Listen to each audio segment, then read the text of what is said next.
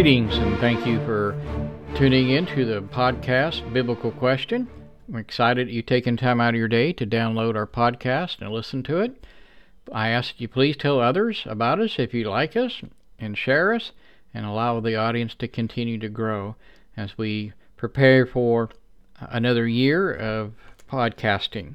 If you want to know more about us, you can go to our webpage at biblicalquestion.com, all lowercase, and there you can find links to our social media accounts, a contact us page if you have a prayer request or a Bible question. We do get questions. They seem to be uh, sporadic at times, but that's okay. We appreciate the uh, positive uh, comments that we get, uh, more and more followers. Uh, please be sure to like us and follow us, and that way you get notices when you when we download a new podcast. We continue to pray for the church that's persecuted around the world, and I would hope everybody would pray for our brothers and sisters in Christ, no matter where they live. Today, where I want to talk about fellowship is rooted in Jesus. Fellowship is rooted in Jesus, and you have a Bible. I would encourage you to to to open it up and follow one. If you don't, you can always download one for free, and there's several out there that are free downloads. I'd encourage you to do that. Question for all of us, uh, as those who claim to be Christian, is what kind of relationship do we have with God? It is one of those on again, off again type things. Uh, many people have that uh, type of relationship. When your love grows cold for God, do you recognize there is a problem? Or do you simply just ignore it or walk away from it and not worry about it? Is there a sin that just seems to continually plague you? How do you handle it? Perhaps your relationship with, Christ is one that you think that that once you have been uh, baptized, said a prayer, that you're safe and there's no concerns, you don't have nothing to worry about. If this describes your relationship with God, uh, the Apostle John will tell us in the chapter that we're about to read here in 1 John chapter 1, we're in darkness. Do you have a, a relationship with God that you defend and that you cherish? Do you really want it and love it? Do you have a relationship that you would never surrender for anything? I know that I've thrown a lot of questions out at the beginning of this podcast for everybody to kind of chew on and ponder on, and I'm sure I could have found more if I really wanted to. But I want us to get thinking just a little bit about the fellowship we really have with, with Jesus. There are various terms and concepts that are employed by uh, the apostle to give a definition of to the communion, the relationship, in other words, between God and man. In 1 John chapter 1, the first four verses says this What was from the beginning, what we have heard, what we have seen with our eyes, what we have looked at and touched with our hands concerning the word of life. And the life was manifested, and we have seen and testify and proclaim to you the eternal life, which was with the Father and was manifested to us. What we have seen and heard we proclaim to you also, so that you too may have fellowship with us. And indeed, our fellowship is with the Father and with his Son, Jesus Christ. These things we write so that our joy may be made complete. So, what the Apostle John is really trying to tell us here is uh, that he has heard all of this from the beginning. What, that's kind of a question. What is John talking about here? It, John seems to like to talk about the beginning when he writes his epistles. Uh, in his gospel account, he also starts off with uh, the word a beginning. And here in this context, so the Apostle John is telling us that fellowship that God and man shared was what was in the beginning. And this word here, beginning, is is a different Greek word for beginning. Uh, here in this epistle, John is telling us that he was with Jesus in the beginning of the ministry of Christ that he has heard with his own ears he has seen it with his own eyes, that he, along with the other apostles, they, they touched Jesus physically. They witnessed Thomas uh, putting his hands in, into the wounds of Jesus' crucifixion. They ate with Jesus. They, they slept next to him around the campfire. They walked beside him for many, many miles. They had fellowship with Jesus. That the words of life that we heard from Jesus, in return, John is saying, we are now giving them to you. You can almost hear the people that John is talking about to and writing to, maybe I should say, uh, maybe they're asking, you know, why are you telling us all this, John? So John will tell them, so that our love may be made complete, in verse 4. That our fellowship with uh, is with not only the Father, but the Son as well. And John includes himself in the statement. Go back and read the text. Like John said, we, we want to, everyone to have fellowship with God and with each other. And as Christians, this should be our goal with everyone to have fellowship with each other and, of course, with the Godhead. When someone is, is missing out of our, our Bible study groups and our worship services, I, you know, we miss them. If you, you notice people when you go to church, oh, they're gone. I, I know for myself, I, I really miss brethren when they're gone from services or the Bible studies that we're trying to hold. And John will go on here in the next few verses, starting in verse 5, uh, in, in his message, he says, This is the message. We heard from him, that would be Christ, from Jesus, and announce to you that God is light, and in him there is no darkness at all. If we say that we have fellowship with him and yet walk in the darkness, we lie and do not practice the truth.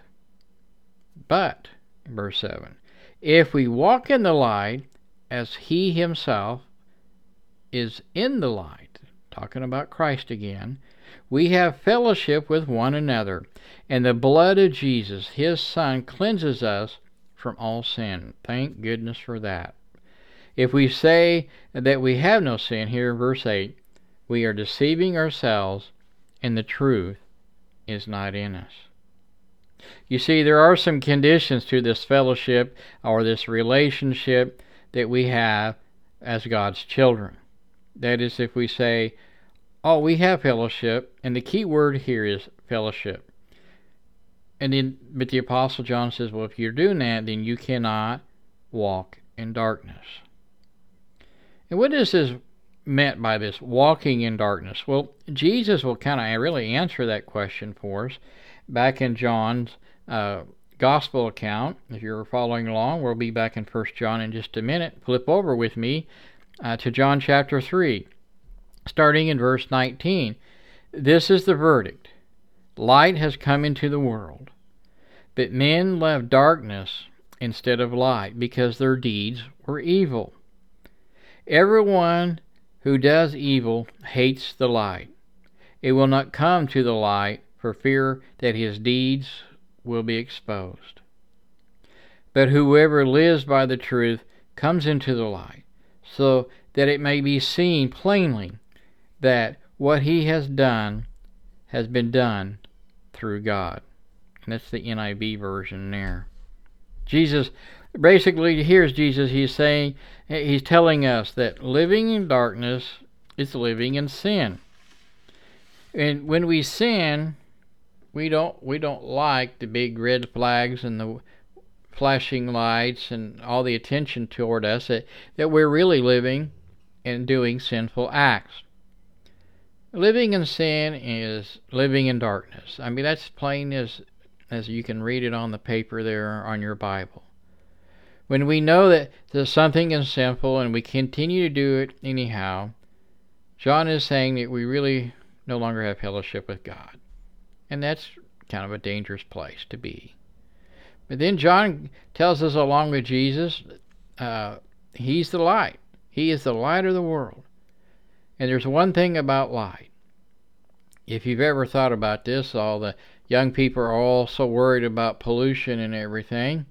Um, all the natural resources. Light is one that cannot be polluted. I'll repeat that. Light cannot be polluted. Oh, yeah, we can destroy our water and we can destroy the air, but we cannot destroy light. Now, I know that some of us are going to send me an email and say, ah, but you can bend it or you can block it. Well, yes, of course we can do that, but no matter what we do to the light, it's still light in its pure form. Simply stated, we cannot pollute light. So, if God is light, he cannot be polluted. He's always in his pure form. That, of course, uh, being light. We can block God out, out of our lives, and we, oh boy, uh, we can bend the truth. Still, in the end, he remains the same because you see, God cannot change. He's the same today as he was yesterday, and he'll be the same tomorrow. The scripture's really clear about that. Nothing about God changes. Sin is sin, no matter what side of the cross you live on, uh, what time frame you're born in, however you want to word that. Sin is sin. And so John calls uh, also calls us liars if we claim that we're in the light and we're not. Simply, we are not practicing the truth of John's message that, that we heard from Jesus. That's really the sum of it. Then, on the other side of this coin here, though, uh, John is also telling us this If we are walking in the light of God, we have fellowship with one another. Then, the beautiful part here, this is so beautiful. The blood of Christ, the blood of Jesus, cleanses us from all sin. And that is good news to this guy's ears, I can tell you. But then here in verse 8 uh, that we just read, John comes back uh, at us once again. He says, If we have a problem at being says, self righteous by saying, Oh, we have no sin, kind of that Pharisee act, uh, we are worshiping at the only true church. We're worshiping uh, you know, be careful what we say here. We're just we're kind of lying to ourselves. The reason that Jesus had to come into this world is due to man's love for sin. Man loves to be in the dark. Uh, we fell into sin, and the person uh, who's in the light would acknowledge, hey, I've sinned too. But yet, Christ cleanses them and washes them, and they continue to walk in the light. To say I have never sinned uh, is sending a statement that I really don't need God. I have no need for God. I can work out my own salvation by works. You know, all the religions of the world uh, Muslim, Hindu, Mormonism, Jehovah's Witness, Seventh day Adventist uh, they all say that you're saved by your works. But, listeners, if this is true, then the Bible that I have been reading uh, and preaching for 20 years, it's a false. It's false. And, and I would have plenty of paper uh, to start a fire with this winter to keep myself warm next to the fireplace. The fact is that we have a God who has created us that says we are saved by his atoning death. That is by the cross the crucifixion, his death, the shedding of blood, and the resurrection. That's the gospel. A God that says, Believe in my Son and follow the commandments that he has given. If we do not believe this, then, eh, then why are we bothering? Why do we even bother reading the Bible? Why do we go to prayer? Why do we go to church services? When we when we hear such unfounded words, we really need to stop and think about that kind of talk. Because it's a lie. You see, we as Christians, we, we need to be very careful about supporting a lie, any lie. By saying nothing about it uh, might make you think, well, if I'm not going to say anything about it, it really doesn't matter.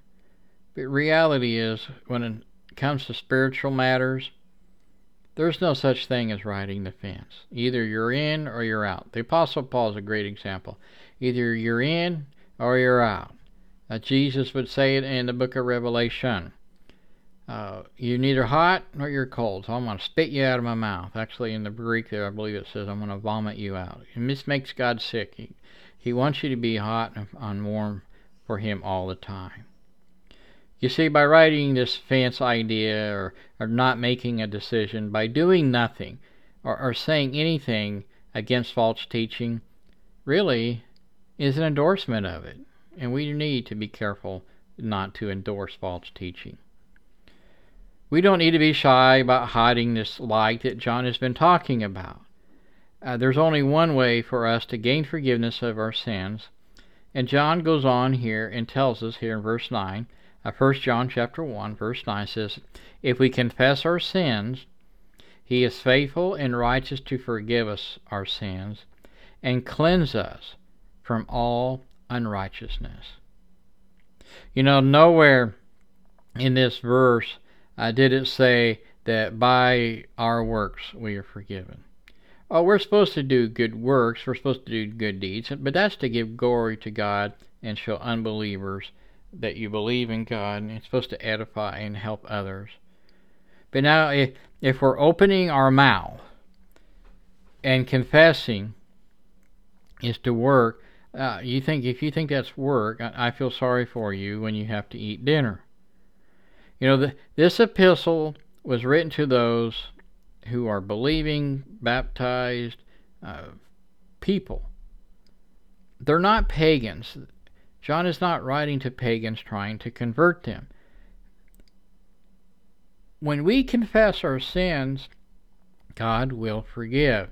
And I am happy for that. You should be happy for that. The only action that we must do after that is try to avoid that sin. Ask for strength from God to avoid it. Find ways to get around it. You see, our, our walk with Christ must be continuous. If we stop somewhere along the path, we will fall away from the light, and spiritually, we will die. Here's some applications for us to use, and and we'll close the podcast. Fellowship with God in the life to come is conditioned upon our fellowship in the here and now. It is the most sacred of relationships, and it must be guarded with unparalleled spiritual strength. The greatest enemy of our, of our union with God is the adversary, the devil, and his greatest tool is to disrupt that union. In doing so, that means we sin. Therefore, a tender conscience that is being educated about sin by the Word of God, by reading the Bible, as our greatest protector of our daily walk with God. You see, when Jesus was tempted uh, over the 40 days while he was in the wilderness, he quotes Scripture. What an example for us. The provisions that God has made for us at the cross assures us it, it should give us relief and comfort in and knowing that our sins are really no surprise to him. That's why he had to go to the cross. But it is virtually important that we open up an objective and honest confession of our sins and repentance before God in his throne.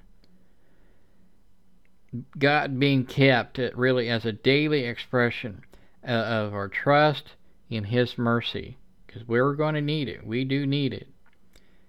And that's really the only avenue to this confidence knowledge, this assurance that Jesus, uh, excuse me, that John discusses throughout this epistle. We got this idea of knowledge. I write this so that you may know, John says, if you know something to be true and you have the facts, you will hang on to that. It's not based off of an emotion. If you base everything off of an emotion, emotions change, they die, they come, they go, whatever. Knowledge does not do that.